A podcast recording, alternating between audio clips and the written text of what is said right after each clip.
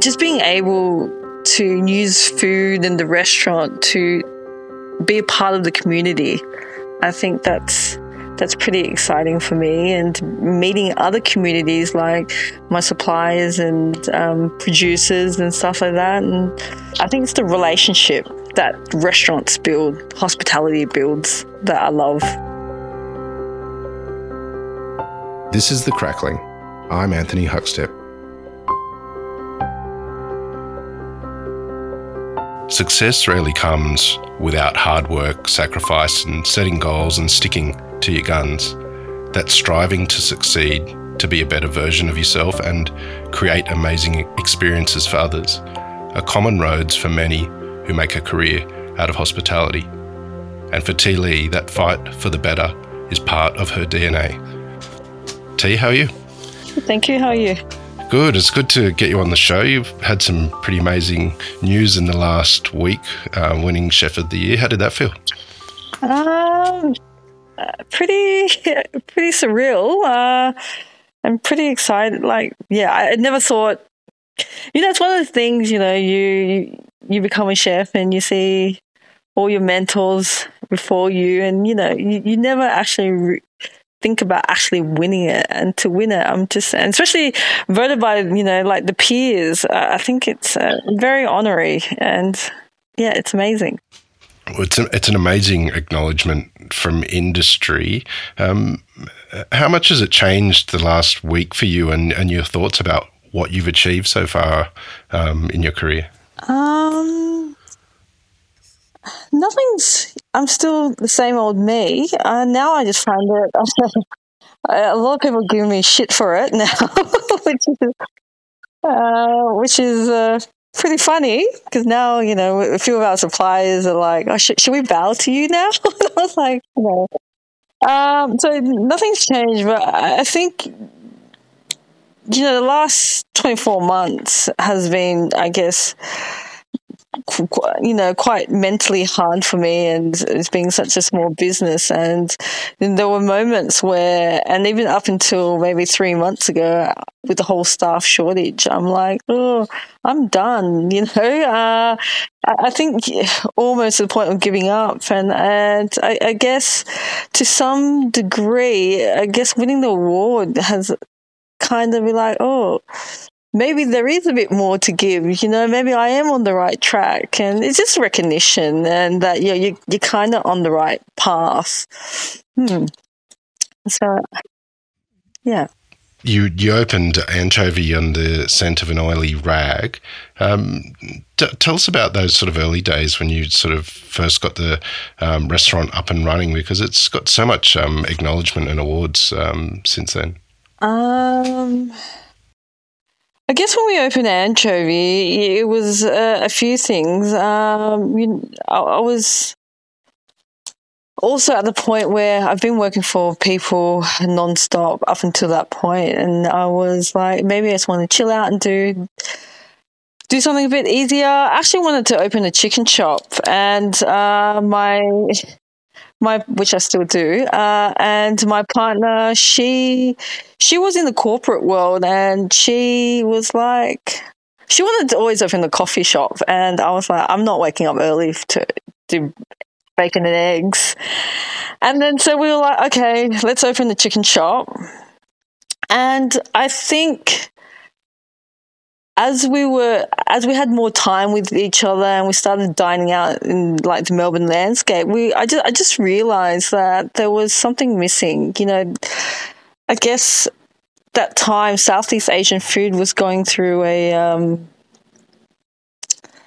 you know like loud, bright lights, neon lights, and very street food. And we, we, we both agreed that there was a bit more to it than just the superficial things that you eat when you're on, you know, Khao San Road or, you know, you know, in the middle of Ho Chi Minh or.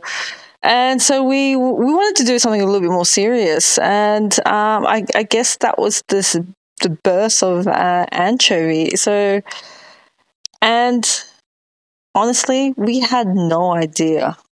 So we wrote this we wrote this business plan at first we thought it was great. We were like, you know, the spend per head will be like $35. You know, we'll do like 150 packs. It'll be easy, you know, and we opened on a shoestring and it was literally, I was like, so the business plan just throw out the window because everything we wrote, it's completely opposite. Opposite. We thought we'd get a younger crowd. We end up getting baby boomers, and at that time, at that time, we we had these communal tables, which we thought were great. You know, communal style. Everyone hated.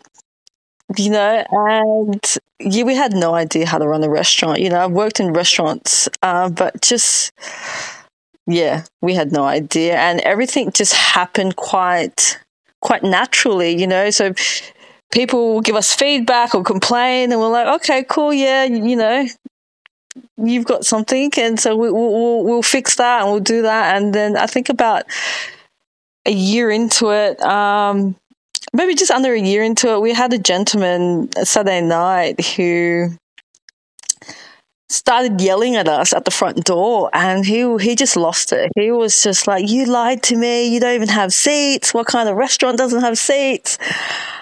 And then we were like, okay, you know, calm down. And I was like, okay, I can't deal with this anymore. Let's let's renovate and have seats, you know, chairs, chairs. Sorry.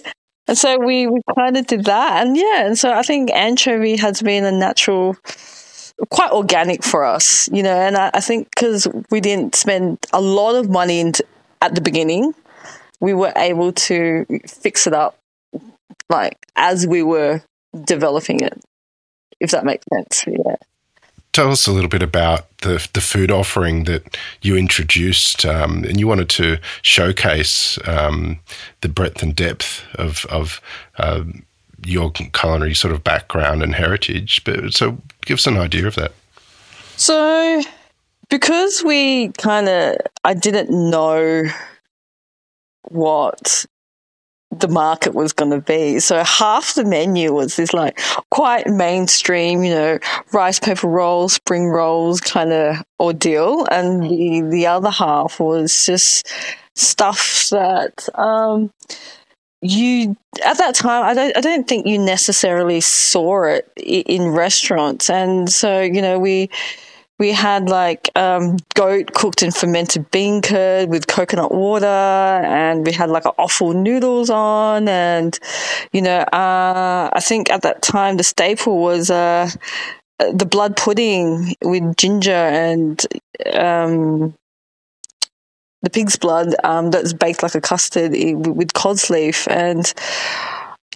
I've always worked in European restaurants where I find it so when you talk about morcilla or black pudding, everyone's like, oh, yeah, you know, so delicious. And then when you talk about, you know, Asian style blood pudding, everyone's like, yuck. And I'm like, it's actually the same thing, you know? And so I was adamant to put something on and to eat it how we would at home. And I think for us, when we eat um, offal, it's always contrast with a lot of lightness to it. So it's not necessarily done like European style where you fry an egg and you know it's quite rich. So Viet style is very light and fresh, and I just wanted.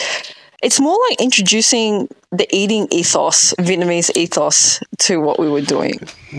Pork is uh, central to a lot of Vietnamese uh, cookery. Tell us a little bit about um, some of the dishes that you've had on over the years at Anchovy. That's sort of where pork has been central? Um, so we, we did the blood pudding, uh, which is uh, made from pig's blood. Um, and then we had um, yotul, which is um, normally eaten during New Year. So it's the um, the pig's head that's been wok tossed with uh, fire spice and rice wine, and then turned into a terrine. Um, and then we've always because from the early days, I've always wanted to use whole animals, and so when we uh, at the beginning, when we end up beginning of the restaurant, we end up using a supplier called Bundarra, and we are getting her pigs in, and we were just doing cuts. So when one cut runs out, we go on to the next one. You know, so um, yeah, and I, I guess um, we were always using pork in, in, that kind of manner. And then I've always had an interest in like Chinese barbecue style things. So we were doing uh, suckling pigs that like Hong Kong style where it's butterfly or we, we stuffed it with like a lot of aromats and shrimp paste and stuff like that. I want to explore. You've got three venues at the moment. I want to explore them in sort of detail in a little while. But take us back to when you were young and your upbringing, and um, what sort of role did food play in your family? Um, I think, like every Viet, food is huge, huge part of our uh, DNA. You know, you haven't eat, finished eating, even eating breakfast, and you're talking about lunch and dinner. Um, so, and you know, there was always gathering. So mum was always cooking, and I think cooking was always a chore for me. So I never anticipated to become a chef. And um, yeah, and yeah, I guess food's always been a part of our upbringing. Tell us a little bit about that period of time. Uh, you mentioned that you didn't sort of think that you would become a chef, but how did you make that leap? Um, so, so, so it goes back. I think a couple stages. I think so. In in high school, so I always grew up thinking I was going to be a either an architect, a furniture maker, or interior designer, some, to some description of that kind of field. And so I was always studying um, tech drawing during high school, and um, I ended up moving my senior year to a private school. And they didn't have that course. So then, you know, as a teenager, you, you kind of pick the easiest thing to do. so I ended up doing, doing cookery. And then the teacher was always like, "You're such so you know such a natural at it. I think maybe you should become a chef." And I was like, "No, no, no, no. Like, never." Because I think my mom, I think that's the last thing she wanted me to do. Um, and so there, there was that. And I really, and I've always really enjoyed, you know, cooking and, you know, I've always cooked for myself even growing up. Um, and then when I was studying interior design, I ended up taking a year gap to to go travel and I found I found myself traveling around and eating, eating a lot. And I spent four months in China and I fell in love with China and its food because I think at that time where you're eating suburban, you know, Chinese food and then you go to China, you're like, whoa, this is, this is different. And I spent a bit of time in Szechuan and it just, it blew my mind. And I yeah, and then after that, I was always been fascinated by the cooking, um, the the cooking history, and that you know, I fell in love with uh, Szechuanese food so much that even when after traveling, when I came back to Australia, um, I opened a little market store you know, around Sydney, just doing these skewers uh, for fun. Um, and then uh, so while I was traveling, yeah, so I went around the world, I went around Europe and all that, and I ended up house sitting um, in Leeds. And the lady at that time, she actually had a restaurant in the Hunter Valley, uh, a Thai restaurant in Hunter Valley, and so so it was European by day and Thai by night. Yeah, uh, weird, but it worked. Um, and then she, know, so I was telling her, I was like, oh, actually, I was thinking about maybe cooking because I really enjoy eating out and eating and all that. And then she was like, oh, maybe you should do it. Um, if you ever decide you might want to try it, maybe come up to the hunter. Um, so then when I finished traveling, went back to Sydney, I ended up moving up to um, the Hunter Valley for for a month and ended up staying for three months. And the head chef had left at that time, and the sous chef had left, and I ended up I ended up in the kitchen by myself at one stage. Um, and uh, and then she had no one. So then, because it was a Thai restaurant, I had no idea how to cook Thai. I ended up cooking bit dishes I kind of knew.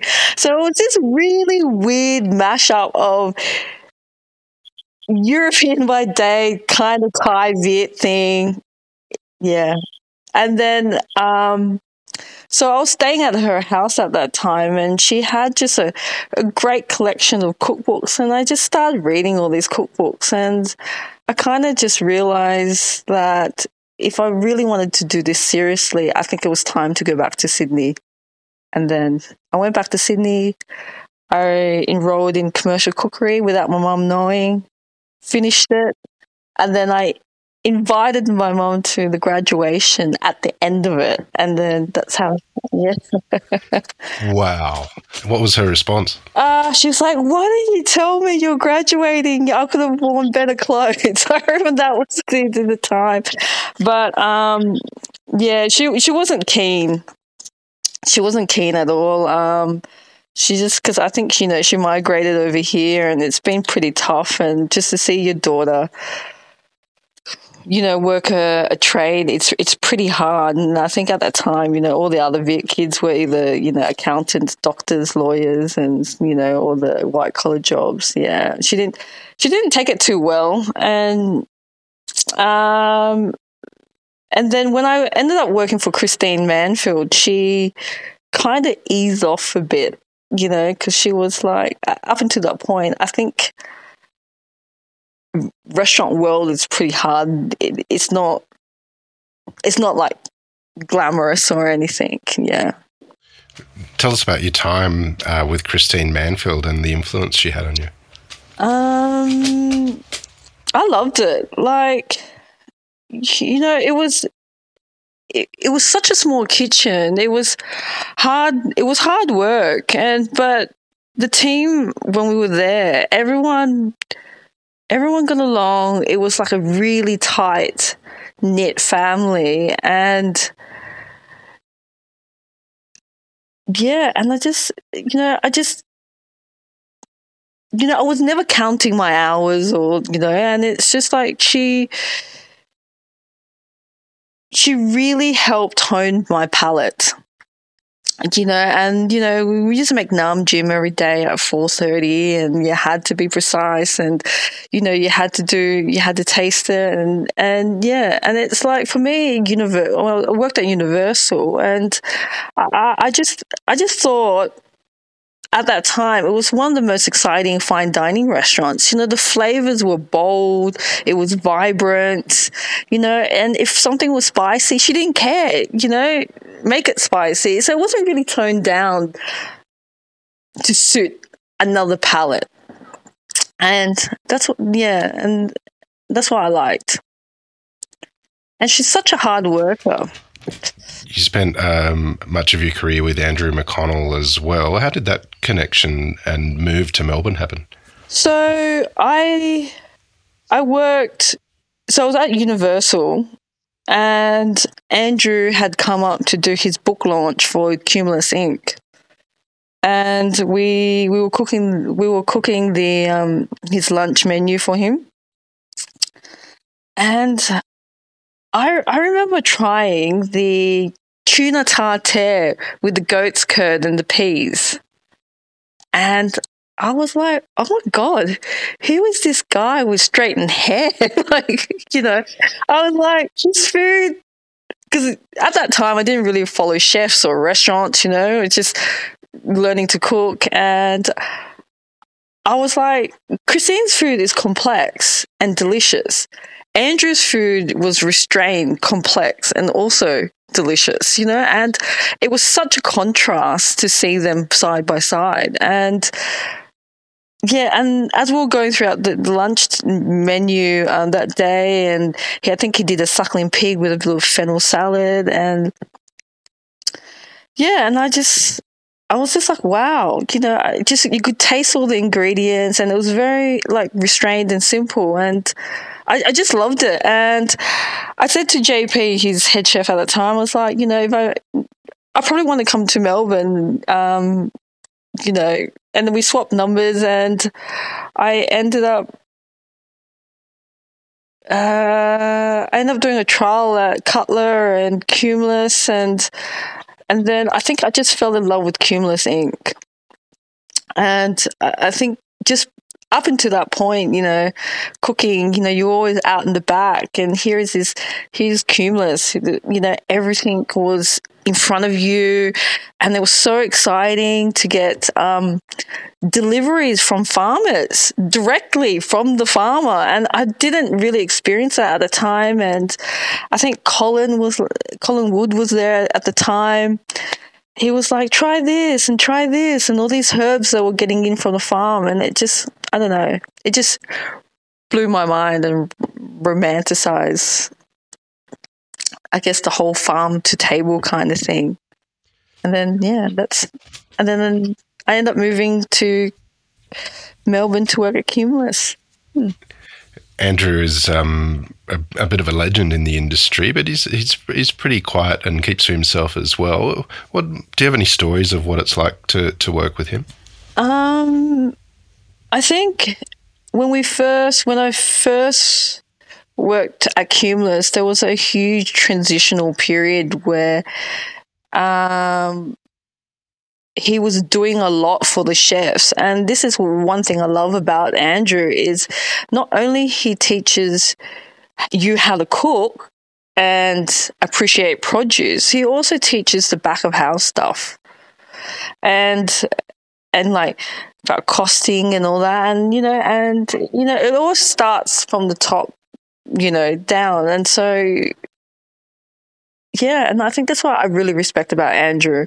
And he's all always has time. If you ask him something, he'll he'll explain everything, and he always has time for you, which you know, which is for a busy man, it's it, it means a lot. And you know, and for him, it was a lot of input. You know, you were allowed to have input to the business. And, you know, they created the whole Monday session for the chefs where they'll get producers in or suppliers and, you know, you, you come in for three hours and you get to talk to them directly, learn about them, ask questions, whatever it might be. And, you know, uh, I think he's a huge champion of training the next lot of chefs.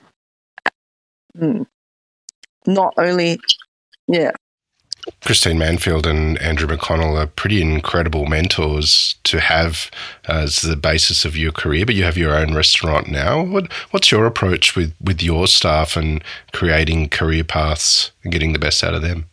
Um, I think for us is we, I think what I've learned from Christine is always like to hone the basics and uh, to teach people about the palate.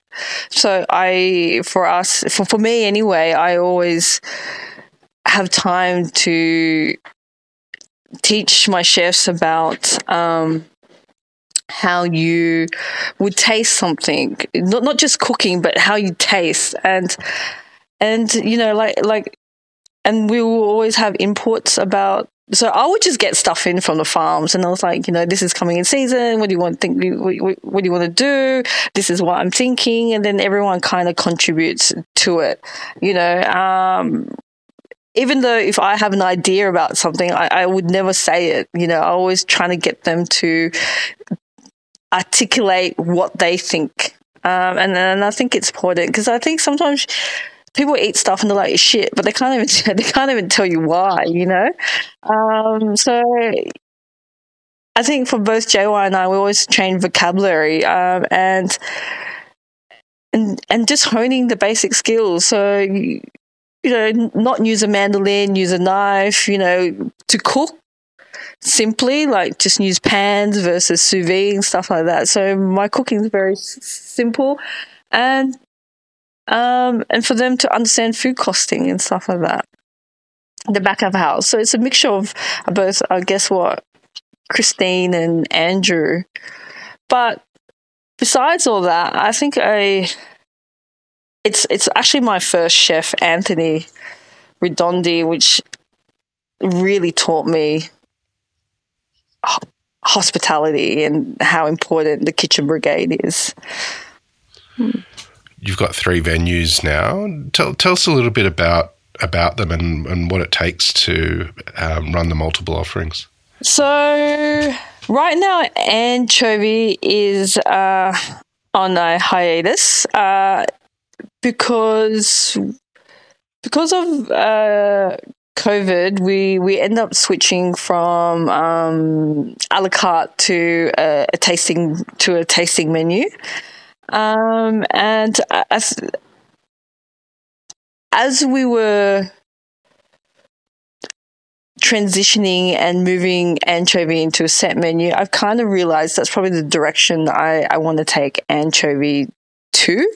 Um, I think it just tells the story about Vietnamese cuisine a bit. Um, it's, it's, a bit more focus, um, and so we decided to, and then I, I, I just 338 where the restaurant the space is um, i just felt that the space no longer suited anchovy. You know i think anchovy kind of intellectually outgrown that space. And and so we decided that we wanted to move it um, next door to a small in- intimate space and we we're going through a liquor licensing case at the moment, and it's taken almost like uh, two years. Uh, January, January will be two years.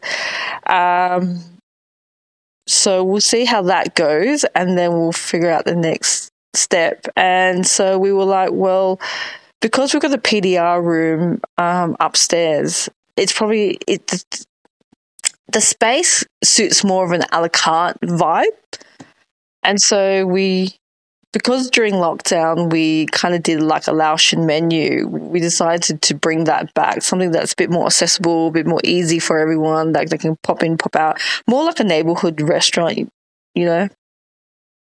Um, yeah, so we've got that um, in that space, um, and then during lockdown, we, we we took over the massage parlor next door, and then converted it into the the sandwich shop it is today. And so the back of house we, we we get to share the kitchen space and the pot wash and then I think just one's open during the day and the one's open at night time.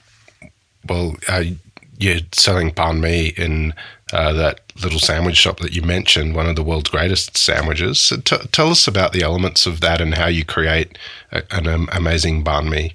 Um, so we we did so the banh mi was a COVID burst as well. Um, so we were doing a Laotian menu at that time, and so a lot of the, even though it's a banh mi, um, a lot of flavors probably leans to more like the Laotian flavors um, than the actual Vietnamese style. Um, but I think for me, as a kid growing when we used to get banh mi in Vietnam, I just I just remember all the aunties who used to do the banh mi's who didn't have the big stalls. They would ride their bike and they have this little grill and they'll toast your bread for you, and then they'll you know everything was done on a little charcoal grill. And I've always been romanticized by by that idea, and um, and so for us we we toast we toast all the, the bread off on on the wood, um, and then um, the sausages and the chicken get smoked over the fire and then cooked. And um, yeah, I, I, think that's that's our DNA for our um, our sandwiches, and everything gets. The menu changes due to seasonality as well, in terms of the vegetables and stuff. Um, yeah, and for me, I think I think a good banh mi should not really detract away from the bread. I mean, not not not the bread, the filling. You know, it, it's more. I think the bread is more about the vessel there, and then, um, but really, it's a, it's a focus on the the filling where it's like it's your meat contrasting with you know the herbs, the crunch, the spice, and yeah uh, as we sort of touched on a bit earlier, pork is quite central to Vietnamese cuisine. You mentioned about getting whole pigs in. How how do you treat the different elements of a pig with the um, different um, offerings and dishes that you're creating? So you know, the funny thing, we were getting whole pigs in for the banh mi shop. It, at the beginning, it's like we couldn't keep up because it was people used to get angry at us. Like, so we'll break down the pig and then we'll do the pork neck like char siu style. And as you know, like a pig only has one neck, and so so it runs out quite fast. Or we'll we'll have it on a day it's not on all the time, or the pork belly, and then same thing with the pork belly. There's only like two two sides, um, and so yeah, and so depending on what the cut is, um, we, we we treat it. So I think the next we turn it into the char siu, the belly, crispy pork, the head to terrine, and then everything, um, and then I think the loins. We'll probably send it over to the restaurant side, and everything else gets um, minced and turned into sausages. Speaking of sausages, recently you had a jungle spiced pork sausage banh mi on the menu. Can you tell us a bit about that? Um, so it's based on the Laotian. Uh, so it's based on the Laotian style sausage, and it's something I love eating gr- since a kid. And I've been trying to hack this sausage recipe for like uh, for a very long time, and uh, yeah, and so it's um, pork, pork, uh, pork meat uh, with skin on and everything. Um, so I don't. Um, I don't bulk it out with um, fat, so it's all the meat that goes in plus skin, um, it just gives a bit more of a texture, and then then it gets gets mixed with like lemongrass, chili, garlic, galangal, uh, lime leaf, um, salt, sugar, and then just gets marinated. Coriander root, spring onions, and it gets marinated and hung, and then we we we smoke it over the wood grill in the hearth, and then we yeah finish it off on the flame super delicious. It sounds amazing. Um, you've had a challenging couple of years and um, amazing acknowledgement just just recently that we touched on earlier. Um, what do you love about what you do?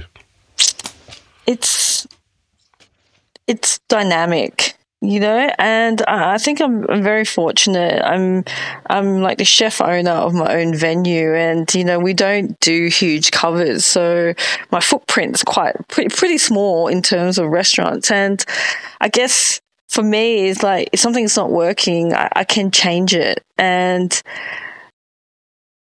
and i get to grow it with what's kind of happening what's around me as well, you know, like I guess it, you know, like the pandemic happened, couldn't do a takeaway. Then the banh mi came, and we, we decided to do the banh mi because it was just something that's fun and exciting for everyone to grab and go. And then I guess it created its life of its own. And you know, just just being able to use food and the restaurant to be a part of the community, I think that's that's pretty exciting for me. And meeting other communities like my suppliers and um, producers and stuff like that. And yeah, and I think having, I think it's the relationship that restaurants build, hospitality builds that I love. Well, it's been an absolute honour to have you on uh, The Crackling today to hear just a part of your story. Um, please keep in touch and we'll catch up again soon. Right, we'll do. Thanks. Thank you. Thanks for having me. This is The Crackling, a Deep in the Weeds production in partnership with Porkstars. I'm Anthony Huckstep. Stay tuned as we catch up with some of Australia's best chefs and pork producers to discover what makes Australian pork so special.